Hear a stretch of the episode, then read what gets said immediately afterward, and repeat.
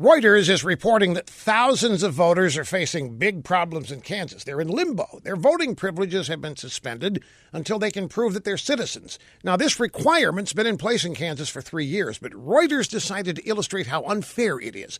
So they showcased the plight of a 37 year old hotel manager. The guy moves from state to state due to his job. After arriving in Kansas, he went to the motor vehicle department, got a driver's license, and registered to vote.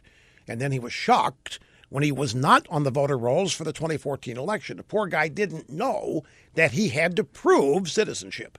Now, according to a Reuters analysis, three groups are hardest hit by the law young voters, because they don't have access to documents needed to provide citizenship, the unaffiliated, whatever the hell that is, and Democrats, supposedly the other two hardest hit groups in the Republican controlled state.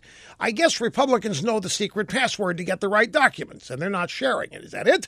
Now, this law has been challenged in court, but has managed to survive. Now, this upsets a guy named Pratt Wiley, who's the director of voter expansion for the DNC. Wiley says that voting rules like photo ID laws have expanded in Republican states, but the one that gets him most nervous is the citizenship requirement in Kansas. Mr. Pratt, why would a citizenship requirement make you Democrats so nervous? What in the world is there to be nervous about about citizenship. Hmm?